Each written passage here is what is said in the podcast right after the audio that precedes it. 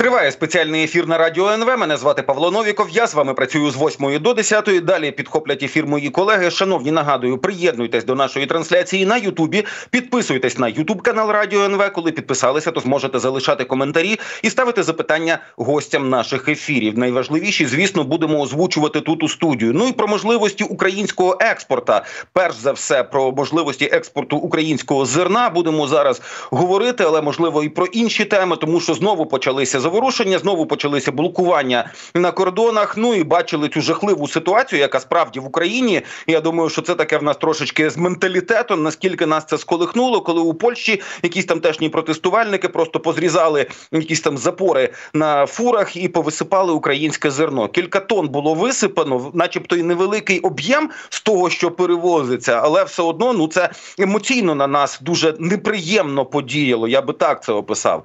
На зв'язку з нами зараз перший віце-президент торгово-промислової палати України Михайло Непран. Пане Михайле, вітаю вас в ефірі. Слава Україні.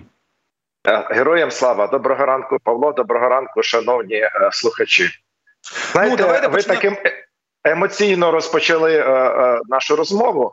А а в мене трошки інші емоції. Я абсолютно згоден з тим, що е, те, що в Польщі проходить, це просто ну така негідна ситуація. Але знаєте, я от хожу другий день з вчорашнього вечора, коли поговорили з вашими редакторами з по сьогоднішній зустрічі, аналізую ситуацію.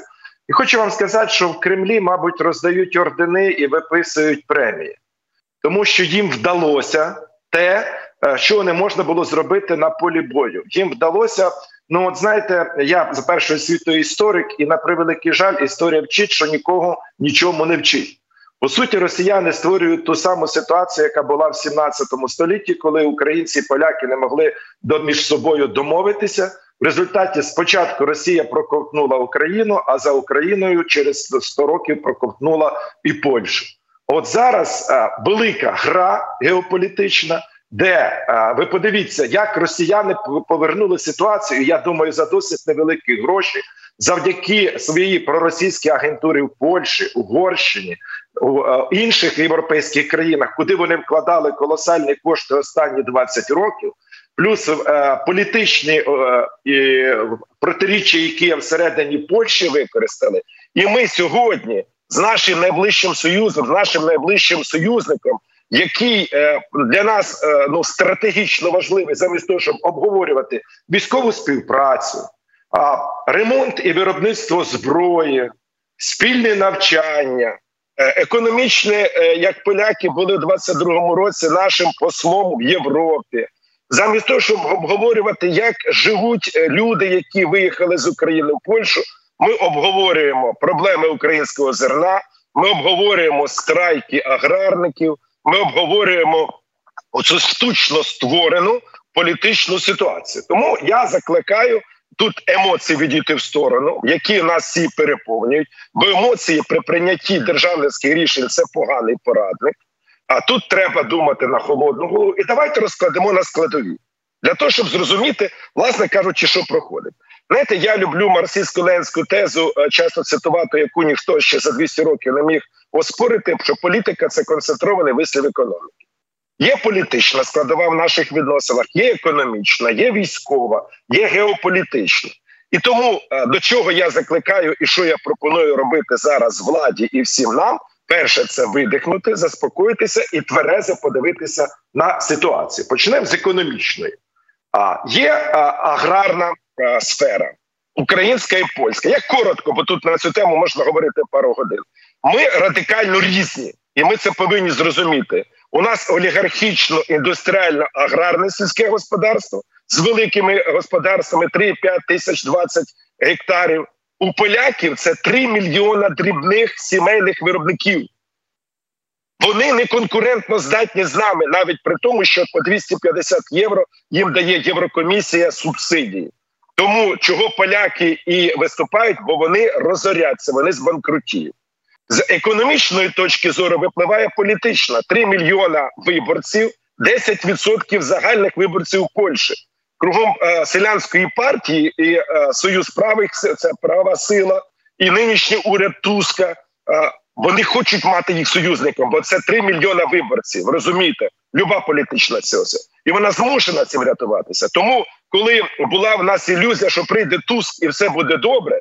Наш колега, коли ми збиралися в торгово-промисловій палаті в грудні минулого року, Олег Дубіш, перший е, віце-президент польсько-української палати, виступав і казав: не тіштеся, не майте ілюзію, не буде Туск цього робити. Бо у Туска коаліції є поляки, польська селянська партія. І попереду місцеві вибори, і він не може йти проти селян. Він буде маневрувати, лавірувати. Він проукраїнський, він проєвропейський, але він обмежений політичними силами. Більше того, давайте не забувати, що представник селянської партії, міністр оборони Польщі, що для нас стратегічно важливо.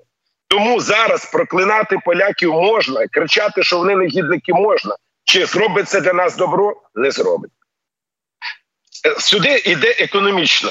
Дивіться, я підтримував і український експорт сільськогосподарського збіжжя у 22-му році. Це було для нас стратегічно важливо, бо всі порти стояли. Це було у е, лютому, березні 23-го року для нас актуально. На сьогодні давайте чесно скажемо. Туст правий, коли він каже, що пару сотень українців хочуть заробити на експорті сільськогосподарського збіжжя. При цьому створюються колосальні проблеми по всій Європі. Після того, як Кубраков заявив, що ми в грудні місяці вийшли через порти Великої Одеси по експорту сільськогосподарського збіжжя на довоєнний рівень, хлопці, давайте забувати про Європу. Я розумію, що для наших зернотрейдерів набагато зручніше, набагато простіше. Фуру зарядив і вона поїхала в Польщу, Румунію, Болгарію чи Угорщину а через порти Одеси на північну Африку, близький середній схід довше і дорожче. Але тут уже давайте будемо вибирати, що для нас важливіше: заробітки е, десятка зернотрейдерів, чи ми втратимо. А давайте ще дивитися стратегічно.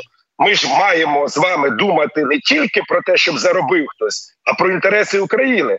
При тих е, ситуації, яка є в Сполучених Штатах, європейці сьогоднішній наш головний союзник нам дають гроші, нам дають зброю, нас підтримують. Ну я, будучи при владі сьогодні, зібрав би зернотрейдерів і сказав: хлопці, все, Європу закрили. Продавайте Азію, Африку, наші традиційні ринки. Є можливості для цього технічно через порти Одеси. Це повинна бути державницька позиція. Це треба приймати. Да, воно не популярне рішення, але ми повинні поставити на вагу. Чи заробить зернотрейдер, а він має можливість зараз заробити через порти Одеси. Чи ми втратимо союзників, і ми втратимо все. Бо у нас сьогодні європейці це наші головні союзники. І раді чого? Ради 2-3 мільйонів тонн зерна, коли ми вивезли 15 майже і е, за весь минулий рік е, набагато більше. Тому да, це не популярне рішення. Але я, будучи при владі, сьогодні, як мінімум, зібрав би РНБО і прийняв би таке рішення. Тим більше, що технічно це взагалі не проблема.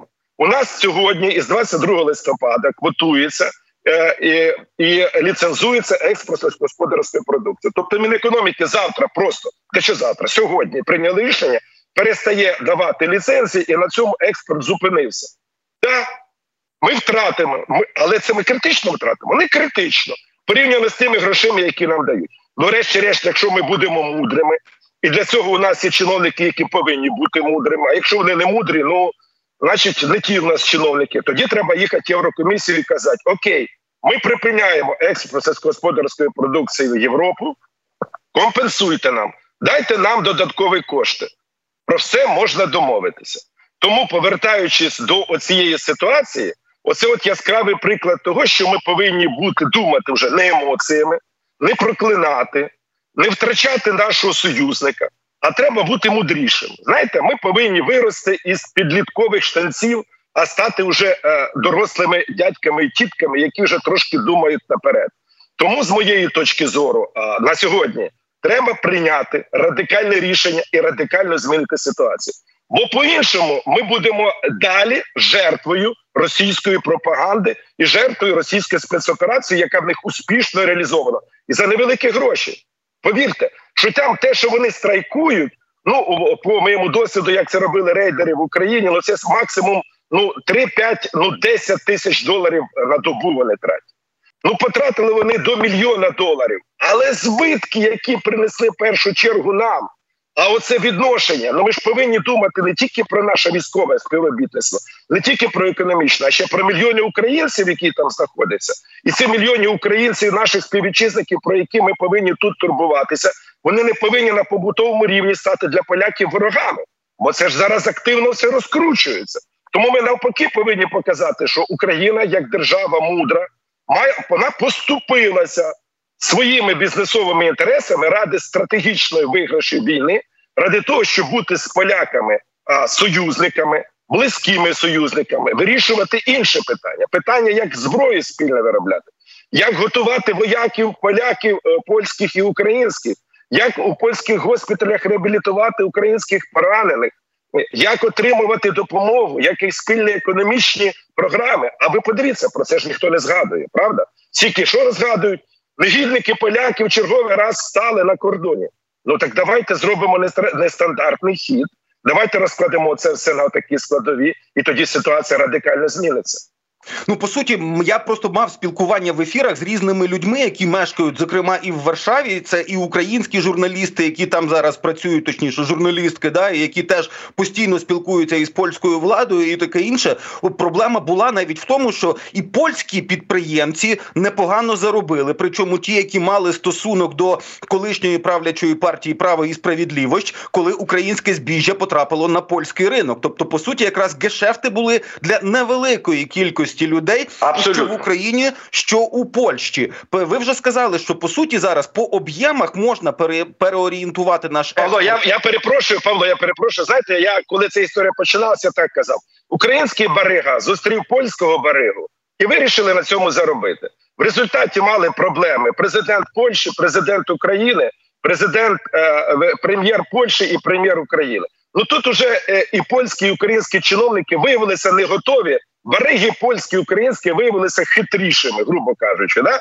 Тобто, своєчасно не поляки своїм не дали по рукам, не наші своїм не дали по рукам і сказали, хлопці, що ви робите? Так ну вже ж було зрозуміло, що проблема створена на рівному місці. Тим більше, я ще раз вам кажу, при той е, кількості зерна, яке тоді було 2 мільйона тонн, і коли 12 мільйонів тонн вивезли за місяць, ну це нічого. Давайте говорити чесно. Друге, Павло і шановні слухачі, до війни Європа ніколи не була нашим ринком. Наш ринок це е, Азія, це Китай, це Індія, це Північна Африка, це Екваторіальна Африка. Так, вони далі. Так, доставка дорожча, так, клопоту більше. Но нас там чекають і там наш ринок. А в Європу нас спустили, тому що була повна блокада в 22-му році, особливо лютий березень, квітень, і нас тоді рятували. Ну, як кажуть у народі, не путайте е, доброту зі слабістю. По-друге, давайте так. Е, знаєте, е, Павло, коли мене питають, як швидко Україна може вступити до ЄС, я кажу так: з політичної точки зору, Зеленський і Урсула Ляєн можуть хоч завтра підписати угоду. По великому рахунку, у нас великих якихось політичних розбіжностей немає. Ми досить таки демократична держава. Да, є корупція, да, є проблеми із гарантуванням власності. Да, є е, е, проблеми судочинства. Ну таке саме проблема є в Угорщині як на сьогоднішній день. Але великих розбіжностей нема. А от економічно у нас буде ще добрий десяток років проблеми. Ми для європейців занадто велика країна, і треба розуміти, що там є свої ставлені ринки. Ринки дуже делікатні, як оцей аграрний. Знаєте, мені тут розказали історію недавно. Перезвонила одна логістична компанія, каже: у нас проблема, допоможіть. Кажу, яка проблема? Ми везли яйця в Париж. Виявляєте, українські яйця в Париж. Я кажу, куди, куди? Париж. І попали під е, зараз же там блокують Париж французькі фермери. Да? Французькі фермери блокують Париж. Вони попали під це блокування і машину з яйцями не пустили. Більше того, там три ящика розбилося. Вони змушені були машину відправити в Роттердам, щоб розгрузитися. От ми з вами навіть ніхто із нас не підозрює, що виявляється, українські яйця везуть у Париж. Так? Але дивіться, чого виступають французькі фермери? Дайте субсидії, оподаткування, режим роботи, вимоги. Тобто, це дуже делікатний ринок, це дуже такий ну, е, вибуховий ринок, де регулярно протестують і регулярно одна з одної країни ведуть війни. Це так воно зовні. А я коли читаю документи в СОТ, Там іде така рубка, щоб ви розуміли всередині європейської спільноти, бо кожна країна, будучи єдиною, все одно відстоює свого насильного виробника.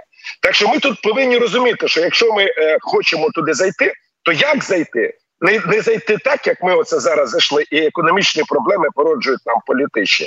Це не наш ринок. До війни він не був нашим ринком. Звичайно, хочеться продавати Європу, але продавати Європу складніше. І треба розуміти, як продати і як не порушити оцю рівновагу. Для цього і квоти вводилися. Для цього і квотувалася наша продукція. Навіть угода, коли була е, підписана Порошенком, економічна наша, так у нас була квартована, скільки ми чого помогли вести. От по цій квоті нам виділяли, значить, ми не порушували ту рівновагу, яка є в Європі. Коли відкрили повністю, ломанулися, і в результаті маємо проблеми.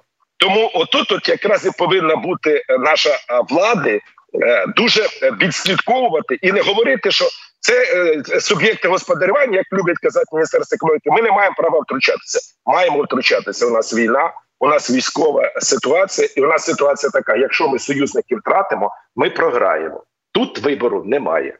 Тут вибору немає, але от хто є нашим конкурентом у експорті збіжжя, причому на тих самих ринках, це Російська Федерація. Мало так. того, що вони експортують крадене в Україні, вони ще й своє вирощують знову ж таки. І от цікавий законопроект, значить, який зобов'язує американського міністра фінансів підтримувати інвестиції зі зниження залежності країн у світі від російських сільськогосподарських товарів, включно із зерном та добривами. А от цю частину, якщо справді е, від росіян залежність зменшиться, чи можемо ми потенційно щось робити для того, щоб претендувати на, на ці частини ринків, де зараз Росія, тому що якраз конкурувати з Росією, витісняти її тут. Я думаю, жодна політична ситуація нам не заважає, а навпаки, сприяє. Так, оце цим і треба займатися. Розумієте, в Європу то простіше продавати зерно і в так ніж боротися за ці ринки. Справа в тому, що ми з першого дня війни з ними конкуруємо. Ми і раніше конкурували. І до війни ви пам'ятаєте, як ішла українська приватизація корумпована, коли росіяни купували підприємства в Україні, які були такі ж е, по профілю, як російські, просто-напросто тут закривали і різали, і таких сотні. Миколаївське глиноземне вже ніхто не згадав, що було таке підприємство. Чи в Запорізьке феросплавне вже ніхто не згадає, що таке було підприємство. І таких підприємств багато. Вони просто-напросто прибирали фізично конкурентів на тих ринках, бо у нас був вже колись єдиний народно-господарський комплекс радянського союзу. Звичайно, що це наша е, якраз ніша. І пам'ятаєте, минулому році е, була е, форум Росія Африка, де що пропонував Путін, і ми вам даємо від 25 до 50 тисяч тонн безплатно зерна. Беріть, тільки не купуйте в Україні. Україна не надійний партнер. Ми хороші. Він навіть більше того пропонував таку хабаря, красиво так пропонував Ердогану. Беріть мільйон тонн зерна і користуйтеся як хочете, безоплатно. Так, от бачите, е, широка геополітична корупція, як виглядає, коли беріть, беріть і пользуйтесь, так. Тобто е, вони з нами жорсткі конкуренти. Дехто клюнув з африканців. Розумні африканці сказали, що та це знаєте, як наживка така. Да? Тут перше, як це, Є на цю тему такий похабний анекдот. Перші 10 секунд безплатно. Так так ось і тут. Перші 50 тисяч безплатно, а потім ми вам виставимо такі рахунки. Звичайно, що для нас це якраз прекрасний момент, вікно можливості, коли влізти в їхні ринки, тому що е, ситуація на Чорному морі теж грає на нашу користь. Після того, як почали наші морські дрони, дякуючи нашому ЗСУ і нашим союзникам, які нам підтримують і гарантують якраз безпеку судоплавства в Чорному морі, виросла ціна фрахту на 6%. Це мільйони доларів. Тобто росіянам е, стає дорожче експортувати, бо у них, так як і у нас, основні порти зернові це е, причорноморські порти. Це там, де Новоросійськ, все і пішло там по Чорному морю. Так що тут якраз для нас вікно можливості, і треба навпаки летіть нашому міністру економіки, міністру сільського господарства Сполучені Штати і е, стукатися в двері і казати, давайте будемо разом. Дайте нам вікно можливості, дайте нам невелику долю, підтримайте нас, дайте нам е, е, можливість страхувати українські грузи, дайте нам можливість відшкодовувати експортні можливості. Тут може програм багато. Я думаю, американці на це підуть. Ви ж бачите, у них яка практика? А простіше дати гроші, так і працюйте. Єдине тільки що це контроль в даному випадку. Я думаю, що ці речі підтримали би і в Європейському Союзі, тому що якраз для них ми би тоді вже не створювали таких проблем. Дуже У них дякую за так, цю як бачите, своїх проблем хватає історія із. Парижем. Дуже дякую за те, що роз'яснюєте. Ну і така емоційна жвава розмова у нас вийшла. Нагадаю, нашій аудиторії на зв'язку з нами був перший віце-президент торгово-промислової палати України Михайло Непран. Ну і шановні, на цьому моя сьогоднішня частина спеціального ефіру на радіо НВ добігає кінця. Ми з вами побачимось завтра зранку. Все буде Україна, все буде рок-н-рол. Україна обов'язково переможе. Слава Україні!